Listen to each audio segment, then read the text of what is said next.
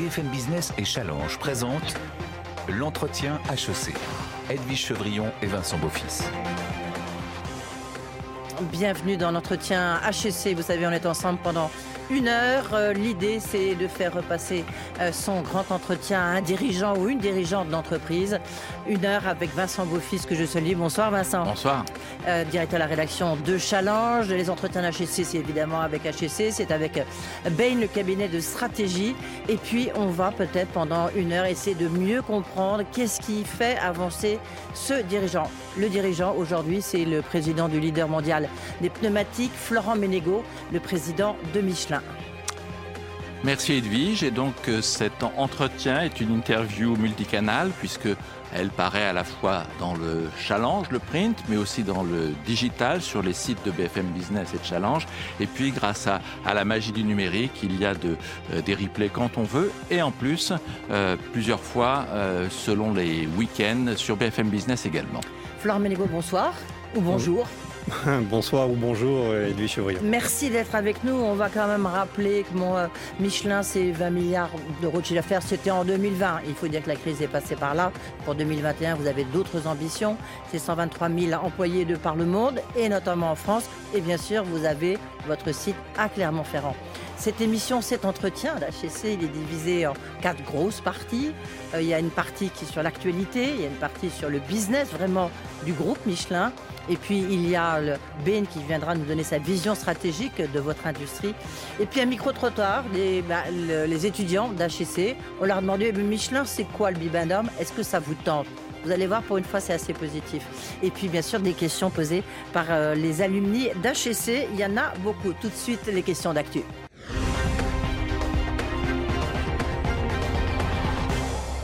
Alors, ah, Florent Ménégo, euh, vous avez pris vos fonctions il y a exactement deux ans, juste au moment où effectivement nous sommes entrés dans cette euh, crise de euh, pandémie. Et en, en parallèle, il y avait cette incroyable transformation de l'industrie. Après un plongeon qu'on n'avait jamais connu dans l'automobile, est-ce que vous avez le sentiment, cette fois, que le marché reprend, qu'on est sorti de la crise? Oui, merci de le, rappeler. Alors, heureusement, j'avais quand même été bien préparé euh, pour ma prise de fonction, ce qui fait que quand nous sommes rentrés dans la crise, et nous avons pu, faire face euh, euh, très correctement. Mais la crise a été quand même sévère. Il faut se rappeler que, je, le dis, je le rappelle, au mois de d'avril 2020, nous avions une perte de 75% de notre chiffre d'affaires, donc les trois quarts de notre, de notre chiffre d'affaires en Europe. Donc c'était assez considérable comme impact. Donc oui, alors après chaque crise, j'ai appris dans mon expérience professionnelle qu'il y avait toujours euh, une reprise. Et là, la reprise, on la voit euh, arriver assez fermement. le monde reprend euh, son activité et la mobilité reprend son, juste cours. Et à quel moment on va retrouver précisément les immatriculations de 2019 Alors, nous avons établi que notre sortie de crise serait, on serait au, au rythme de 2019 dans le second semestre 2022. Aujourd'hui, on, a une reprise qui est plus forte que ce qu'on avait prévu, mais on n'est pas encore sur le chiffre d'affaires au niveau euh, de 2020. Justement, comment Michelin a affronté cette crise sanitaire? Donc, je le disais, un chiffre d'affaires qui a été en repli de 15%. Mais comment vous l'avez affronté? J'ai envie de dire presque personnellement. Eh bien, en fait, au moment où la crise s'est euh, imposée, elle a démarré pour nous dès la fin 2019 en Chine. Donc on a commencé à voir que les choses étaient sérieuses euh, dès janvier 2020. Et ensuite, quand ça a commencé à se répandre en Europe et dans le reste du monde, on a su qu'on était rentré dans une crise qui serait beaucoup plus sévère que ce qu'on imaginait à l'époque. Et donc, moi j'ai eu comme priorité, un, d'assurer la, sécurité et la, santé de tous nos salariés. Et donc c'est pour ça d'ailleurs que Michelin a arrêté ses usines euh, plus tôt que tout le monde parce qu'on a compris très vite que la crise serait importante et qu'il fallait qu'on se mette en disposition dans nos usines. Et la deuxième priorité, c'était d'assurer euh, que le groupe, financièrement, serait capable d'affronter une crise euh, extrêmement majeure. Et nous sommes rentrés dans la crise et puis finalement ces deux mesures très simples ont permis à toute l'entreprise de se, mobiliser et nous avons passé cette crise euh, je pense, dans les meilleures conditions possibles. Une reprise qui est forte, certains voudraient la voir encore plus forte. Il y a évidemment toujours cette épée de de la crise sanitaire. Florent Ménégo, la question qu'on peut se poser, c'est où est-ce que ça reprend beaucoup? On est en France, mais évidemment, vous êtes, vous êtes dans le monde entier. Où est-ce que vous voyez les signaux les plus positifs?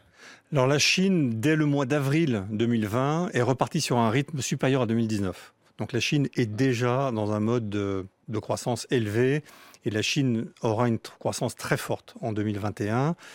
On voit l'Amérique du Nord repartir assez vite. L'Europe a une reprise assez vigoureuse et on voit les pays plutôt du Sud, donc euh, l'Inde, l'Afrique, Moyen-Orient et l'Amérique du Sud, souffrir plus des effets du Covid. Et donc euh, on a une reprise qui sera plus lente dans ces pays-là à cause de ça. On n'est pas encore sorti de la crise. On parle beaucoup de reprise, mais il faut se rendre compte que le monde est encore dans une période de Covid intense. Hein. Mais Florent Ménégo, il y a des signes, par exemple, euh, ce déjeuner que vous avez eu il y a quelques jours avec le président Macron, avec euh, six autres leaders de l'industrie et de la finance, montre qu'on réfléchit euh, au monde d'après, à la sortie. Qu'est-ce que vous a dit le président Et vous, qu'est-ce que vous lui avez dit? Je crois que vous avez parlé d'un risque de colère. Alors, je, colère sociale, oui. Oui, je ne vais pas divulguer ce qui était une conversation privée euh, avec mm. le président. Par contre, je, peux vous dire ce que je lui ai dit et quel était mon sentiment, puisqu'on m'a posé la question, en disant que je pensais que les fondamentaux de l'économie euh, étaient sains, qu'il ne fallait pas avoir peur de la croissance, qu'il fallait plutôt aider à réglementer et réguler les règles du jeu au niveau international, et puis qu'il fallait euh, mettre en place des réglementations qui permettaient d'avoir une croissance moins impactante, mais la croissance est nécessaire pour faire face à la croissance de la population. Et la deuxième chose que je lui ai dite, c'était de dire, à travers cette crise, on se rend compte que le, fossé social peut s'être accentué et que et, même dans ces, ces, questions écologiques, il peut y avoir une très grande disparité entre des gens qui peuvent se payer une transition écologique et des gens qui ne peuvent pas se la payer. Et ça, c'est une préoccupation forte. Et donc, euh, je lui dis qu'il il était très important dans cette période-là de faire preuve de, de, de beaucoup d'attention à ces questions-là. Les, les, Gilets jaunes qui ont eu d'autres formes au Chili, dans d'autres parties du monde, étaient encore là. Elles marquaient simplement le fait qu'il y avait des gens qui se sentaient finalement incapables de faire face au monde dans lequel on est projeté. Hum. Et ça, c'est pour moi, c'est plus le, ce, sujet-là qui est une priorité. On, va revenir sur tout ce qui est transformation, évidemment, vous êtes très intéressant chez Michelin, parce qu'en plus, vous avez vraiment accéléré cette transformation durable et technologique. Mais quand même, je voudrais, il y a l'autre euh, point fort, évidemment, il y a la crise économique, crise sanitaire, avec la conséquence, le télétravail. Comment ça s'est passé, le télétravail, j'ai envie de dire, vu, euh, vu, de, vu de Michelin, comment ça s'est, de Clermont-Ferrand, comment ça s'est passé? Alors, il y a deux des réalités. D'abord en usine, il y a une partie des, fonctions en usine qui ne peuvent pas être, télétravaillées. Donc ces fonctions de production, il a fallu, une fois qu'on a mis en sécurité le, personnel, les reprendre le plus vite possible. Par contre, toutes les fonctions administratives ont pu être télétravaillées. Et donc au début, on a systématisé le télétravail. Et puis progressivement, on s'est rendu compte que les personnes vivaient ce télétravail différemment et qu'il fallait finalement être plus souple. Et donc, à partir du moment où, dans, dans les lieux de travail, on était en sécurité euh, sanitaire, on avait des masques, du gel, euh, les distanciations de sécurité, les protocoles sanitaires qu'il fallait, on pouvait euh, finalement faire revenir les personnes au bureau qui en avaient le plus besoin. Mmh. Si vous voulez faire de la création, si vous voulez créer la, la relation entre les personnes, être présent physiquement, c'est mieux. là, au moment où nous nous parlons, le contact physique que nous avons, il est beaucoup plus puissant que le contact qu'on peut avoir à travers un écran. Si on faisait le même exercice par écran, il serait différent. Alors je reviens une seconde quand même sur ce qui s'est passé ces jours derniers, puisque euh, le président de la République a reçu aussi un rapport de Jean Tirole et d'Olivier Blanchard, dans lequel euh, il se pose la question des emplois, et avec cette phrase très forte, il faut stopper la dangereuse hémorragie euh, des emplois de qualité. Et est-ce que, avec votre plan social que vous avez lancé en France au début d'année, vous avez le sentiment que vous êtes un petit peu concerné par ce genre de, de remarques qui viennent non pas du président, mais des économistes qui ont remis ce rapport au président la, question des, des restructurations, des plans sociaux est une question très importante. Et, d'ailleurs, c'est une décision qu'on prend toujours en dernier recours quand on est un industriel ou un entrepreneur. Donc, par contre, il faut comprendre qu'une une industrie, une entreprise, c'est un organisme vivant qui doit s'adapter en permanence à son environnement. Notre environnement, il bouge considérablement. Donc, euh, imaginez qu'une activité qui pouvait fonctionner il y a 50 ans puisse encore fonctionner, ça peut le faire dans certains cas et ça peut ne pas le faire dans d'autres cas. Là, c'est comme 10% de vos effectifs en France. Hein. Oui, mais ce qui est très important, c'est c'est pour ça. Oui, mais ce qui est important, c'est de dire qu'au même moment, on investit massivement dans l'hydrogène, on investit massivement dans les imprimantes 3D, on investit massivement dans le digital, on investit massivement dans d'autres activités qui vont générer beaucoup, des centaines d'emplois et des milliers d'emplois dans les, années qui arrivent. Et des emplois de qualité, je, reprends, je reprends le terme. Exactement, parce que c'est des emplois à très forte valeur ajoutée. Et donc derrière, il faut, il faut concevoir que l'industrie et, euh, et, Michelin notamment sont des organismes vivants. Il faut les laisser s'adapter, se, structurer. Par contre, ça ne veut pas dire qu'on quitte la France. Au contraire, on investit massivement en France.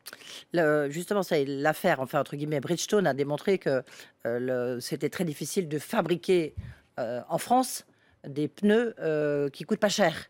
Est-ce que ça veut dire que vos, principaux concurrents aujourd'hui, ils sont asiatiques et ils sont euh, chinois, japonais, et parce que eux, ils peuvent fabriquer à bas coût notre industrie dans le pneumatique est une industrie qui est mondialisée depuis euh, de nombreuses années et, euh, le mouvement d'un certain nombre de, pays en Europe n'est pas nouveau.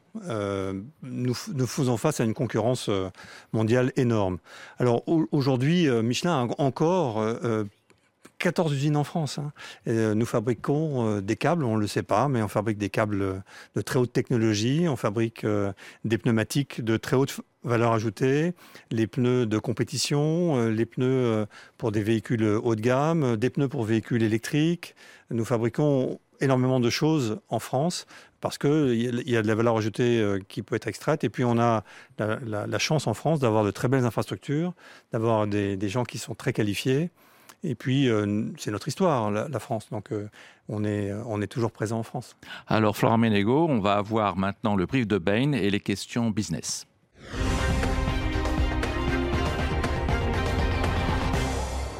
Eh bien donc c'est l'heure du brief de Bain. Donc avec nous Arnaud Leroy qui est associé chez Bain et compagnie. Dans quel état se trouve Michelin et quels sont les défis qui euh, se présentent? Bonjour Florent Ménégo. Bonjour Alain, comment allez-vous? Très bien. Quelques mots euh, sur Michelin, la société que vous présidez depuis 2019. Tout le monde connaît Michelin, société créée en 1889 euh, par deux frères du même nom à Clermont-Ferrand. Mais Michelin, c'est aussi 123 euh, 000 employés, 70 millions de budget de recherche et développement, 6 500 chercheurs et plus de 200 millions de pneus vendus chaque année dans le monde. L'année 2020 ne vous a pas épargné euh, ni vous, ni vos collaborateurs. Vous avez fait un chiffre d'affaires de 20 milliards avec un débit d'1,9 euh, euh, milliard d'euros. dans un contexte particulièrement volatile, le deuxième trimestre a été le pire trimestre et le troisième le meilleur trimestre que Michelin ait connu en plus de 25 ans. C'est sans doute pas un contexte idéal pour réfléchir à un nouveau projet stratégique, InMotion, pour 2030, que vous avez annoncé au marché en avril. Michelin vise une croissance organique de 5% par an, pour atteindre un chiffre d'affaires de 34 milliards à horizon 2030, avec un développement accéléré des activités euh, en dehors du pneu. Peut-être quatre défis euh, de notre point de vue à la vue de ce projet stratégique. Le premier dans le pneu, avec euh, la nécessité de renforcer l'innovation face à une concurrence notamment asiatique de plus en plus féroce et qui a gagné en qualité. Le second autour du pneu, avec le développement de services, notamment digitaux, vous permettant de vous rapprocher de vos clients finaux. Et le troisième, euh, au-delà du pneu, euh, avec l'accélération de vos nouveaux métiers, l'hydrogène, euh, le médical, les composites flexibles, combinant croissance externe et, croissance organique. Au-delà de ces trois défis, il y a un quatrième sur lequel vous avez pris des engagements très très forts lors de cette annonce. Ce c'est votre performance en matière ESG. Depuis plusieurs années, vous aidez les constructeurs automobiles à réduire leur empreinte carbone avec, grâce à votre innovation. Là, il s'agit d'atteindre 40% de composants durables à horizon 2030 et 100% à horizon 2050. Bref, un bel agenda devant vous. Peut-être, si vous me permettez, une, dernière question. Euh, un de vos collaborateurs disait de Michelin, de l'extérieur c'est un mystère et de l'intérieur c'est un mirage. Alors, est-ce que vous pouvez nous aider à décrypter le, le mirage Michelin, s'il vous plaît? Un miracle, non Un mirage Un miracle. Euh, un, miracle. Un miracle. Un mirage. Le mirage je connaissais, je connaissais le... Vous connaissez la phrase. Je connaissais la, Une réaction parce que ça, la citation reste belle. Non, mais bien sûr, Michelin, 124 000 personnes dans le monde. Nous sommes présents dans 174 pays. Mm. Nous, sommes, nous avons 20 business euh, lines. Nous avons 20 types d'activités différentes. Donc bien sûr, il y a énormément de complexité. Donc que ça marche au quotidien, ça peut paraître un miracle, effectivement. Mais en fait, euh, il y a beaucoup de travail quand même. Hein. Il y a beaucoup de, de, développement. Et c'est pour ça d'ailleurs que Michelin ne peut pas se, se réinventer euh, de l'extérieur. Ça, ça doit se faire de l'intérieur. Merci euh, Arnaud Leroy. On, se, on, va rebondir sur certains propos. Et vous allez voir, il y a beaucoup de questions euh, qui ont été soulevées par Arnaud Leroy donc, de Ben. Tout de suite, ben, c'est la séquence business, bien sûr.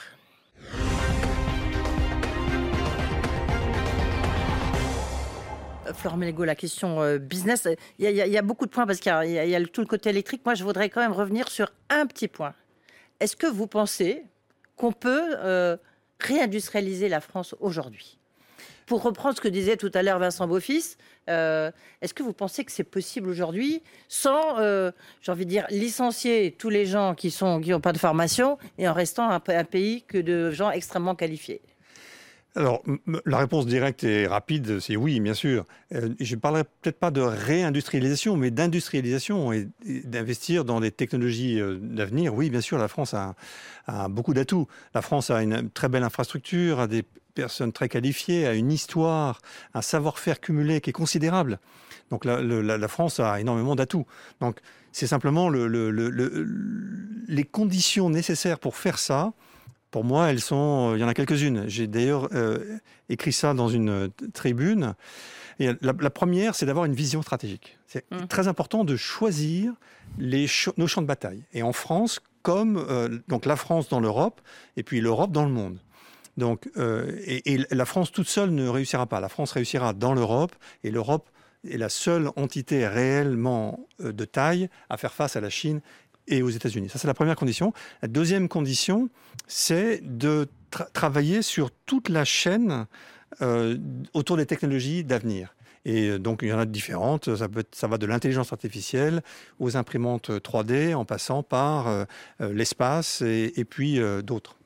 Alors, Florent Manégo, vous avez justement, par rapport à ces technologies d'avenir, présenté un ambitieux plan de transformation à l'horizon 2030, 2030, 30, et pourquoi euh, euh, vous avez décidé que à cet horizon-là, il y aura 30% de votre chiffre d'affaires qui sera fait en dehors effectivement euh, des pneus, alors qu'aujourd'hui il n'y a que 5%. comment comptez-vous y arriver en finalement une demi-génération? D'abord, c'est un retour aux origines. Il savoir que les origines du groupe Michelin n'étaient pas dans le pneumatique. Nous faisions des tas d'autres choses. Et euh, nous sommes concentrés à un moment dans le pneumatique parce qu'il y avait énormément de croissance disponible. Depuis pendant une dizaine d'années, nous n'avons pas connu de croissance. Et ça, c'était un signal que l'environnement concurrentiel s'était durci, que les marchés mondiaux étaient plus, plus difficiles. Et en fait, quand on regardait notre chiffre d'affaires à l'échelle mondiale, on voyait des secteurs qui étaient en très forte croissance et puis des secteurs qui étaient en très forte décroissance. Et en net, ça faisait zéro. Et on a regardé tous nos savoir-faire. Et en faisant ce, travail, on s'est rendu compte que nous avions des savoir-faire très intéressants dans des technologies sur lesquelles on n'attend pas Michelin et qui peuvent être très impactante pour nos clients et pour la société de demain.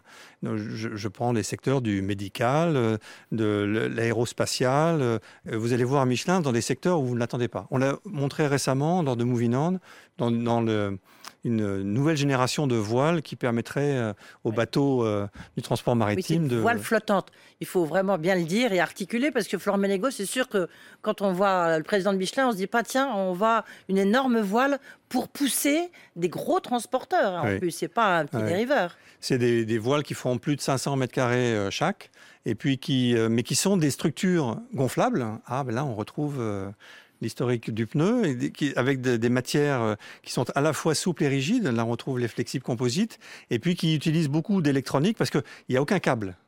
Donc tout est géré électroniquement. L'orientation de la voile par rapport au vent se gère électroniquement. On la voit derrière on La voit derrière C'est étonnant parce que pour les téléspectateurs, on a l'impression que c'est une forme de bibendum effilé. Oui. Voilà, c'est bibendum qui se, qui, se, qui se transforme. Bibendum, c'est le symbole de la mobilité. Et on voulait montrer à travers ce type d'innovation que Michelin était capable hum. d'être euh, dans d'autres modes de, de mobilité où on ne l'attendait pas. Mais vous allez vraiment le faire ah ben, pour l'instant, on est très, très, décidé à le faire. Alors bien sûr, il faut que pour que ça mm. fonctionne, il faut qu'il y ait des gens qui soient disposés à l'acheter. Mais on a euh, euh, Michel Desjoyaux qui a l'air d'être très enthousiaste et qui euh, veut construire un bateau. on va faire un premier prototype pour un bateau qui va bientôt traverser l'Atlantique. Alors, on l'évoquait tout à fait au début de cette émission, vous avez une industrie en pleine transformation et euh, effectivement, le moteur thermique va être abandonné justement dans ces dix ans qui viennent. on ne sait pas si ça va être 2025, 2030. Euh, et vous, euh, vous êtes tout à fait dire déviant dans cet environnement, vous dites d'une certaine façon et assez avec force que la batterie c'est une impasse. Pourquoi? Et donc l'hydrogène est la solution, quoi L'hydrogène est une solution complètement indispensable et très complémentaire Mais pourquoi de la batterie. est une impasse? Parce que la, batterie à très grande échelle, et là on parle d'une volumétrie considérable pour faire toute l'autonomie dont la mobilité a besoin, pour transformer un parc de véhicules à cette vitesse-là, il va falloir une quantité de batteries absolument phénoménale. Et ces batteries, aujourd'hui, la technologie fait que ces batteries, elles sont limitées en capacité, elles sont limitées en densité, elles, consomment beaucoup de matériaux rares. Et donc derrière, le développement énorme de ce type de technologie va poser un problème de ressources. Euh, très, très net. Et les technologies, quand on vous dit qu'on sera capable de recharger un plein en 10 minutes, nous, on pense que c'est pas avant l'horizon 2040 que ça sera possible. Donc, vous aurez des problèmes d'engorgement. Imaginez le départ en vacances avec que des véhicules à recharge batterie. Eh bien, déjà, vous avez des queues extrêmement longues quand il s'agit de faire un plein et ça dure euh, quelques minutes. Imaginez s'il vous faut une demi-heure de recharge batterie euh, le long des autoroutes. Très négatif, hein, pardon. Et, et, en même temps, il y a un paradoxe, puisque vous vous dites le pneu Michelin serait parfait euh, pour les batteries. Donc d'abord pourquoi et, comment vous vivez un peu cette dualité euh, surprenante? Oui, alors j'ai juste complété le propos. Donc l'hydrogène est une très bonne façon de stocker de l'électricité. Vous ferez un plein de manière complètement normale et vous fabriquez votre électricité dans votre véhicule avec une pile euh, à hydrogène qui vous fabriquera l'électricité dont votre véhicule a besoin. Donc l'électrification du parc, de notre point de vue, elle est inéluctable la complémentarité de l'hydrogène avec la batterie, elle est indispensable d'un point de vue ressources et elle va se, elle va se produire. Alors maintenant, pourquoi le pneumatique? Voilà. Il est indispensable parce qu'un véhicule électrique se comporte très différemment d'un véhicule euh, classique euh, à, composante thermique qu'on connaît habituellement.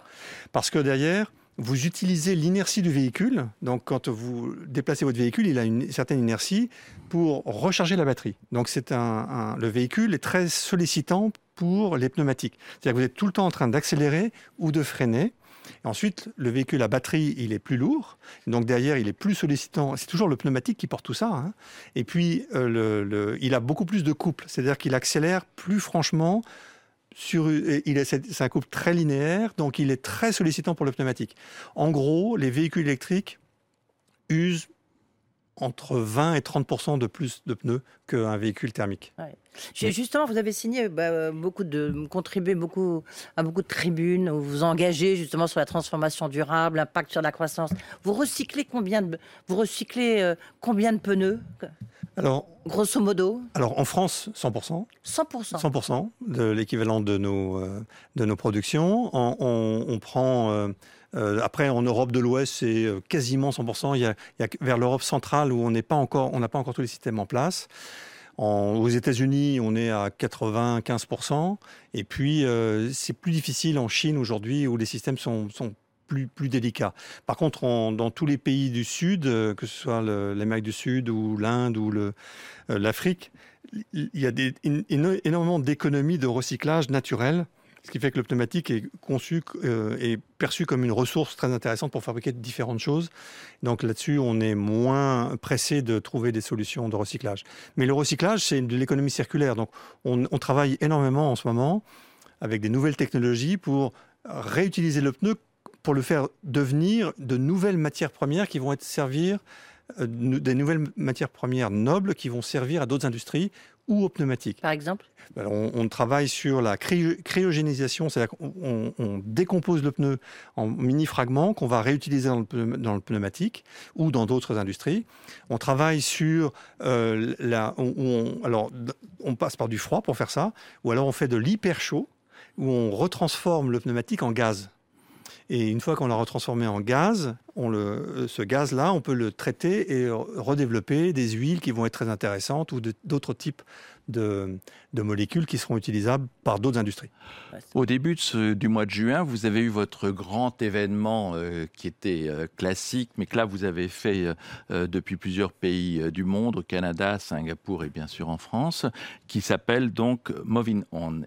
En parallèle de ça, vous avez créé une coalition avec une dizaine de grands patrons français, étrangers, euh, pour promouvoir quoi? Une industrie différente, une industrie propre, un capitalisme responsable? Je dis ça parce que les coalitions de patrons, en ce moment, ça foisonne. Alors, ben, c'est une bonne chose, parce qu'en fait, euh, dans le monde dans lequel nous allons et nous, dans lequel nous sommes aujourd'hui, euh, sur les sujets d'intérêt commun, c'est très important de travailler ensemble. On va beaucoup plus vite. Quoi. Vous avez besoin de coalition. Non, mais disons qu'on a des industries très complémentaires. Moving on, notre sujet, c'est comment on favorise la mobilité. Plus de mobilité avec beaucoup moins d'impact pour plus de monde. Comment, comment on fait ça? Eh bien, euh, il, vous faut des pneumaticiens, mais il vous faut aussi des constructeurs de voitures, il vous faut aussi des, personnes qui euh, fabriquent des, des, logiciels euh, digitaux, il vous faut des banques pour financer, il vous faut tous, toutes ces personnes-là. Michelin n'a pas tous ces savoir-faire. Et donc, au sein de Movinon, pour accélérer le déploiement de ce type de technologie, eh bien d'ailleurs, on prend différentes industries qui vont contribuer positivement à développer cette nouvelle mobilité. Juste une petite question avant d'aborder la deuxième partie de cet entretien HSC. Le pneu euh, sur lequel vous travaillez en ce moment, il est comment? Il est très différent de celui d'aujourd'hui? Oui, tout à fait. Il est, il est, euh, c'est un pneu qui va vous dire comment il se sent, comment il s'appelle. Il va vous dire euh, si vous le conduisez bien ou pas bien, ou comment il aimerait que vous le traitiez. Il, il sera composé de matériaux 100% durables, c'est-à-dire que en fin de vie, euh, le, pneu n'aura aucun impact euh, sur la, nature. Euh, il sera bien sûr connecté et puis il, ne crèvera plus et puis vous pourrez le recharger uniquement pour votre besoin. Et alors il sera quoi? Un peu, beaucoup ou passionnément plus cher? Eh bien tout l'enjeu, c'est d'arriver à avoir la même performance, un coût équivalent et de le faire grâce à la technologie. Et je pense que c'est possible. Sacré défi. Euh, heureusement, il reste une deuxième partie, Florent Ménégo, deuxième partie de cet entretien HSC. On va d'abord essayer de voir un petit peu bah, qu'est-ce qu'ils pensent les étudiants de Michelin, du Bibendum Michelin. On va voir ça tout de suite. L'entretien HEC avec Challenge sur BFM Business. BFM Business et Challenge présentent l'entretien HEC. Edwige Chevrillon et Vincent Beaufils. Alors cette deuxième partie quitte le plateau de BFM Business puisqu'on va aller sur le campus d'HEC où effectivement il y a euh, une série de réactions que vous allez entendre. À votre avis, la nationalité du leader mondial du pneu, euh, c'est quoi? C'est des Français, des Japonais, des Américains? Ça doit être, euh, j'hésiterais entre, je dirais français. Vous pensez à quoi? À Michelin Il est français, c'est Michelin. Ce n'est pas Michelin Tous les professionnels du secteur de l'industrie connaissent Michelin, mais au-delà du secteur, tout le monde connaît Michelin pour d'autres choses plus variées. Si on considère le point de vue d'un étudiant, je pense que beaucoup d'étudiants aimeraient travailler pour Michelin. C'est une, euh, une, entreprise qui a plutôt bonne réputation euh, auprès de nous, euh, enfin auprès des futurs stagiaires et des futurs employés. Donc, Michelin, c'est des pneus, c'est aussi les cartes Michelin. Ça vous évoque des choses, ça? Ah oui, des souvenirs d'enfance. On a tous vu ça traîner euh, dans les voitures euh, de nos parents, de nos grands-parents, euh, et essayer de les replier sans y arriver. Michelin, ça m'évoque Bimandom de base. après les pneus, éventuellement le guide. Je crois que c'est une entreprise qui est assez engagée au niveau RSE et qui est beaucoup à l'international. C'est une bonne chose pour une entreprise d'être aussi diversifiée? Pour une entreprise en général, oui, c'est important, surtout de, ne pas être dépendant d'un seul secteur. Euh, voilà, il peut y avoir euh, simplement une, une, crise du caoutchouc, par exemple, qui aurait un impact énorme sur, sur les pneus. C'est très important. C'est des risques qui sont totalement différents. Ça permet d'avoir des, des, marchés vraiment distingués et de s'adresser à des clients différents.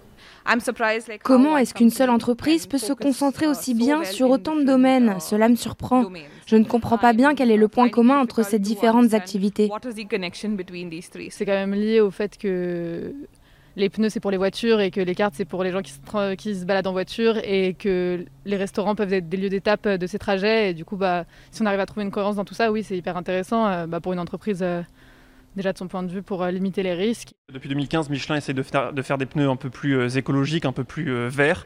C'est une utopie ça de faire des pneus verts, c'est pas forcément le truc le plus écologique auquel on peut penser Une utopie, non, certainement pas. Euh, le, pneu est certainement quelque chose qu'on peut remplacer euh, synthétiquement par énormément de choses beaucoup plus écologiques. Je pense que cette industrie de l'automobile, de toute façon, il va falloir qu'elle se transforme. Donc euh, c'est une bonne chose que des grosses entreprises comme ça, qui ont des moyens, puissent s'attaquer à, ces défis. Et c'est, je pense, de là que vont venir les solutions. Malheureusement, j'aurais tendance à dire que l'industrie du pneumatique, bah, même si elle est polluante, elle n'est pas destinée non plus à être arrêtée pour des raisons écologiques, pour des raisons économiques. Dans un véhicule, ce qu'on change le plus souvent, c'est les pneus et les plaquettes de frein. Donc si Michelin est en train de créer un pneu plus vert, je trouve cela fantastique, car l'impact écologique de l'industrie automobile est énorme.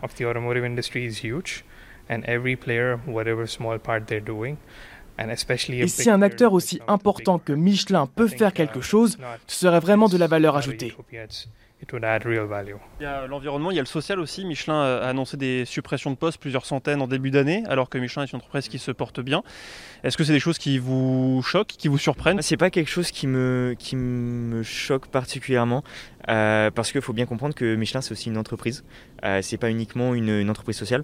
Je pense, euh, enfin le comparatif est simple avec Danone par exemple qui a supprimé beaucoup de postes également, euh, alors qu'Emmanuel Faber était encore PDG.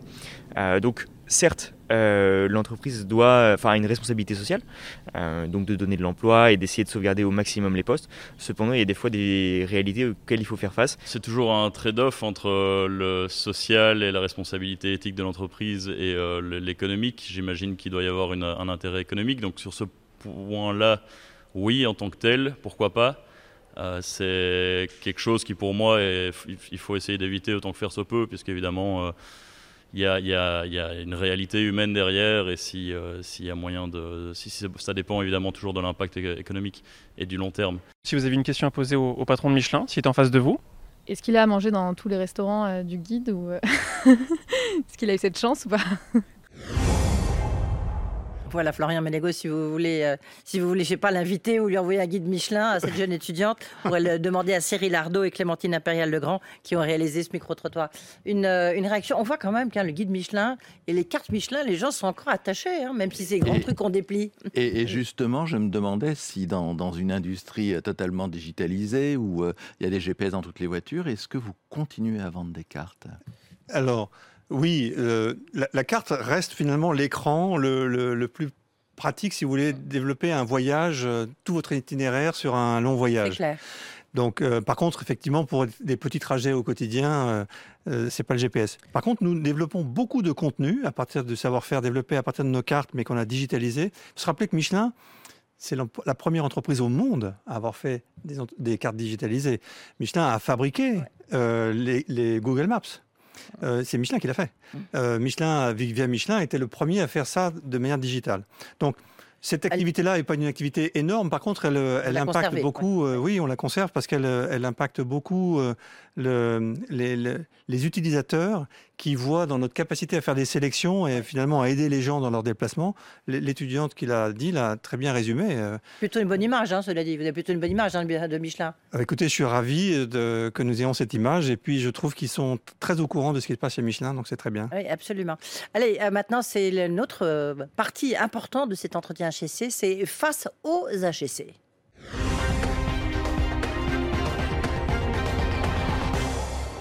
C'est cette dernière partie avant d'aborder la conclusion, Florent Ménégo. Donc, euh, des HEC, des alumni HEC vous ont posé des questions qu'on a sélectionnées. Vous ne pouvez pas tous les prendre, on en a retenu euh, six. Euh, la première question, elle est posée par Jean Triomphe. Bonjour Florent Ménégo, Jean Triomphe, président du groupement HEC Automotive. Ma question sera assez simple. Au moment où le secteur automobile est confronté à une véritable transformation, sous l'impact de l'électrification, mais également du véhicule connecté et du digital, en quoi vous êtes directement concerné par cette transformation? Est-il vrai que les véhicules électriques sont davantage consommateurs de pneumatiques que les véhicules thermiques? Et ensuite, pouvez-vous nous en dire plus sur les futurs services que vous imaginez autour du pneu connecté? Et cette évolution de votre offre au niveau technologique va-t-elle impliquer une augmentation des prix des pneus de la voiture de Monsieur Tout le Monde Merci. Alors sur la partie transformation électrique, on en a déjà un petit peu parlé, mais peut-être sur les deux dernières questions, si vous pouvez répondre. Oui, donc le, véhicule, le, pneumatique est en fait un des seuls objets critiques de la sécurité du véhicule qui ne parle pas aujourd'hui. Et, vous avez tous eu la question de est-ce que vous avez euh, vérifié la pression de vos pneumatiques. Et au moment où vous avez eu cette question, vous avez tous eu le, stress ou l'anxiété de se dire mais comment je fais pour savoir quelle est la bonne pression que je dois mettre dans mes pneumatiques? Bon, cette chose paraît très simple et pourtant elle est critique pour votre sécurité. Eh bien, demain, le pneumatique, il vous dira automatiquement, voilà, je, m'appelle comme ça, je, suis telle dimension, et euh, si vous regardez à telle page du manuel, vous saurez à quelle pression me mettre. Et en fait, je vais vous le dire, je vais vous dire, mettez-moi cette pression-là et, je fonctionnerai très bien. Et je serai content. Donc ça, c'est le pneu de demain. Il, est vraiment, il est, il est demain, celui-là. Alors, deuxième question de Pierre Guittard. Bonjour, Pierre Guirard, société Wiz Group. C'est une question de produit pneu à produit pneu. Vous êtes à la tête d'un des plus grands groupes industriels français, euh, une des marques les plus appréciées au monde. Vous fabriquez et commercialisez notamment des, pneumatiques, un produit qui de prime abord représente plus la sécurité que la modernité. Ma question est, simple et la suivante. En quoi le digital peut-il vous aider à changer finalement cette perception et à rendre votre offre plus impactante dans le futur? Alors, je salue le président de Wiz, que nous connaissons bien par ailleurs, parce qu'ils font une plateforme que nous utilisons, plateforme digitale que nous utilisons et qui est très, euh, très bien conçue. Donc, le, digital, il impacte toutes nos activités, de la fabrication, en passant par le transport, dans la recherche et dans la commercialisation, et puis ensuite dans les pneumatiques. Donc, on utilise vraiment l'outil numérique partout. Et ce que je dis euh, tout le temps à toutes nos équipes, c'est que tout sera digital chez Michelin. C'est-à-dire derrière, c'est un formidable outil pour être, euh, très, très proche d'une de nos valeurs fondamentales, qui est le respect des faits. Grâce aux données, nous sommes beaucoup plus efficaces, euh, nous utilisons moins de matière, nous, avons, nous obtenons des pneus plus performants, nous allons plus vite au marché, nous utilisons moins d'énergie de, fossile. Donc le, numérique, il est vraiment partout. Et le développement de, des plateformes, euh, Michelin est un des grands pratiquants du numérique euh, dans toutes nos activités. Alors nous avons la partie qu'on voit, c'est euh, nous avons des sites où nous vendons des pneumatiques euh, par Internet, mais, mais nous sommes très avancés dans toute la digitalisation de tous nos process digitaux. On est probablement un des plus avancés au monde sur ces sujets-là. Et puis, Michelin a un, département entier pour faire de l'intelligence artificielle qui va vous permettre de prédire les pannes machines, l'usage des pneus, etc. par exemple, pour les constructeurs automobiles, nous utilisons maintenant des outils de simulation qui permettent de développer des pneumatiques pour un véhicule qui n'existe pas encore. Et, euh, on ne le fabrique que lorsqu'il a été validé digitalement. Et bientôt, il nous parlera. Euh, autre question, question de Vincent Baudouin. Bonjour, Florent Ménégo, Vincent Baudouin à Paris. Avec l'avènement de la voiture électrique, ce sont de nouveaux champs d'innovation qui s'ouvrent pour les grandes firmes industriels et les ingénieurs du pneumatique. Pouvez-vous nous expliquer ce que cela signifie pour Michelin et quelles sont vos ambitions et vos points forts sur ces marchés? Merci, à bientôt. Oui, par rapport à des Bridgestone, euh, je ne sais pas, par rapport à vos concurrents, qu'est-ce que vous avez de plus En fait, euh, nous avons travaillé sur ces questions-là euh, depuis plus de 20 ans. Nous avons déjà déterminé depuis plus de 20 ans que la mobilité du futur serait électrique. Donc on a travaillé non seulement sur les technologies euh, électriques à travers les piles à hydrogène, mais en plus sur des pneumatiques qui sont euh, ce qu'on appelle basse résistance au roulement. C'est-à-dire qu'ils utilisent, ils nécessitent moins de carburant quand en fossile ou ils augmentent l'autonomie pour être parfaitement sûrs. Et en, plus de ça, les pneumatiques Michelin, ils durent beaucoup plus longtemps que tous les autres pneus. Et donc, sur un véhicule électrique, le cahier des charges d'un pneu pour un véhicule électrique, c'est un pneu Michelin. Et nous sommes les seuls à avoir développé ces technologies aujourd'hui par rapport à tous nos concurrents. Donc tous nos concurrents, ils ont les technologies, le grand concurrent japonais a la technologie. Par contre, il ne l'a pas mise en œuvre aujourd'hui. Nous, on l'a déjà fait. Florent Ménégo, nous avons une quatrième question de Noémie Escat. Bonjour, Noémie Escat, responsable opération. Michelin fait partie des quelques grands groupes français ayant fait le choix de défier la forte centralisation en Ile-de-France en conservant, entre autres, son centre de technologie en Auvergne. Dans le cadre de la diversification de ses activités, pourriez-vous nous expliquer comment Michelin participe à construire des nouveaux pôles de compétitivité et quelles sont les actions conjointes entreprises avec la région Auvergne-Rhône-Alpes? Merci. Alors j'aime beaucoup cette question parce que Michelin est une entreprise des territoires. C'est pour ça qu'on l'a choisi. Merci, merci. Michelin est vraiment ancré dans les territoires et, une usine de pneumatiques, elle est dans toujours dans un, dans un territoire. Et le siège, de Michelin, comme son centre de recherche, sont euh, à Clermont-Ferrand euh, pour des raisons historiques et puis aussi parce que derrière, euh, on peut très bien diriger les activités dans le monde à partir de Clermont-Ferrand.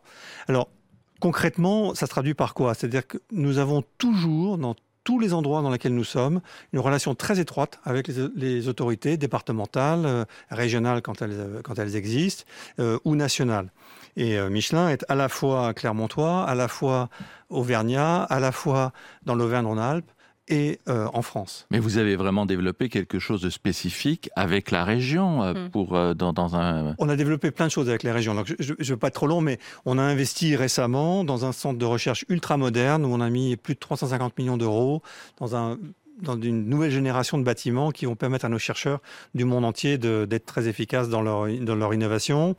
Nous avons développé notre nouvelle pile, nouvelle génération de piles à hydrogène dans une usine qui sera dans la banlieue lyonnaise à travers une euh, co-entreprise que nous avons euh, fabriquée avec euh, Forestia.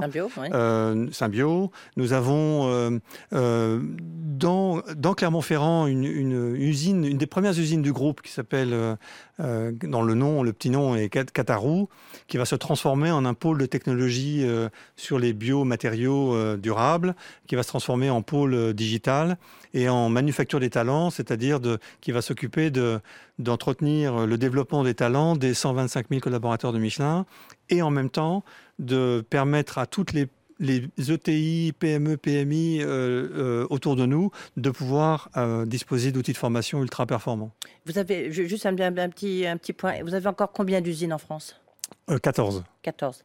Et vous allez rester à 14 ça dépend des conditions de marché. on en ouvre, on en ferme, on, on, restructure les activités, mais aujourd'hui, on n'a pas de plan précis, mais je ne prends jamais d'engagement définitif sur cette question-là, parce que derrière, d'abord, c'est une question très sérieuse et très grave. Et ensuite, euh, euh, derrière, euh, je ne sais pas comment les marchés vont évoluer. Michelin s'adapte en permanence. Michelin n'abandonne jamais la France. Et, je voulais rappeler quand même quelque chose que je n'ai pas eu le temps de dire, mais je voulais rappeler quand même. Nous faisons des restructurations responsables. C'est-à-dire que chaque personne qui est concernée par une restructuration, chaque personne est suivie individuellement on lui propose mmh. un projet professionnel, d'abord chez Michelin, si possible chez Michelin, si la personne ne le souhaite pas. Ensuite, on l'accompagne dans ce développement professionnel. Sur plus de trois ans, c'est-à-dire qu'une personne qui est concernée par une restructuration peut toujours revenir chez Michelin si le job qu'elle a trouvé ne lui convient pas. Mmh. Et le deuxième engagement que nous prenons, c'est de revitaliser au moins autant d'emplois que ceux que nous avons détruits sur un territoire donné. Et nous l'avons toujours fait. Et nous avons donc recréé des dizaines de milliers d'emplois là où on en avait euh, détruit des dizaines de milliers. Donc derrière, le, nous, on est sur le zéro net en termes d'emploi depuis des années. Avant dernière question, parce que la dernière, je l'ai laissée à Vincent Beaufils, vous allez comprendre. Euh, Julien Lossier. Bonjour Monsieur Mélégo. Vos équipes ont développé des scénarios pour un futur durable, pour adapter votre stratégie, vos innovations à la crise climatique, à la crise des ressources, à la crise de la biodiversité. mais vos clients n'en sont pas là. Comment est-ce que vous, vous pouvez aujourd'hui accompagner les constructeurs vers des gabarits plus légers, les transporteurs vers plus d'économies de fonctionnalité et les miniers vers plus de décarbonation C'est une question de choix de clients. Comment portez-vous la responsabilité du choix des clients quand ceux-ci sont porte-à-faux avec votre stratégie?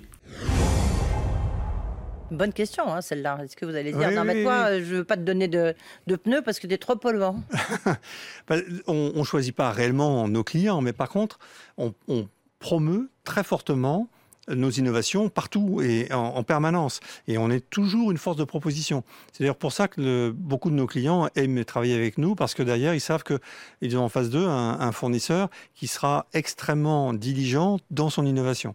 Et on est toujours en avance de phase. Alors quelquefois, quand on est trop en avance de phase, bah, il faut attendre longtemps. Les pneus qui font consommer moins de carburant, on les a développés dès 1992. Au moment où on les a développés, je me rappelle d'une émission de télévision euh, euh, célèbre de l'époque qui disait Mais qu'est-ce que c'est que cette bêtise? Or, un pneu, c'est un plein sur cinq. C'est un plein sur cinq dans votre voiture, c'est uniquement le pneu qui le fait consommer. Et donc, il y a un, impact très important de la consommation du pneumatique. Sur un véhicule électrique demain, le pneumatique, il va vous faire économiser du poids de batterie ou augmenter votre autonomie. Et, ça, c'est des technologies sur lesquelles euh, les constructeurs peuvent mettre du temps à les adopter, mais progressivement, ils se rendent compte de l'intérêt. Alors, Florent Ménégo, la dernière question des alumni HEC d'Antoine Bully. Bonjour, monsieur Ménégo. Je suis Antoine Bully, General Manager de Lime à Paris.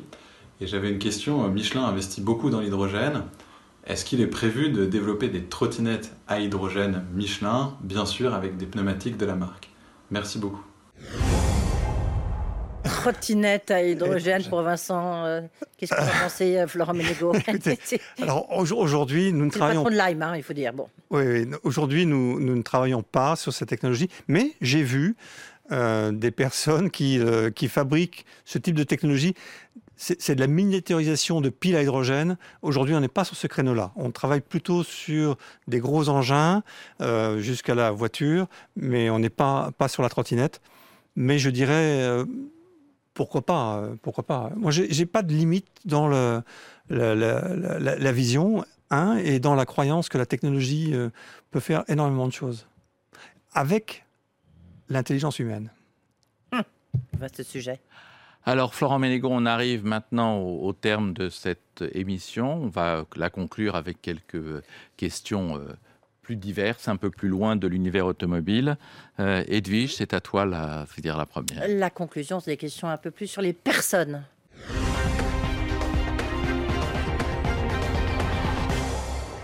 Alors, on, a vu qu'il se passait beaucoup de choses au niveau de la gouvernance, malgré tout, de groupe Michelin.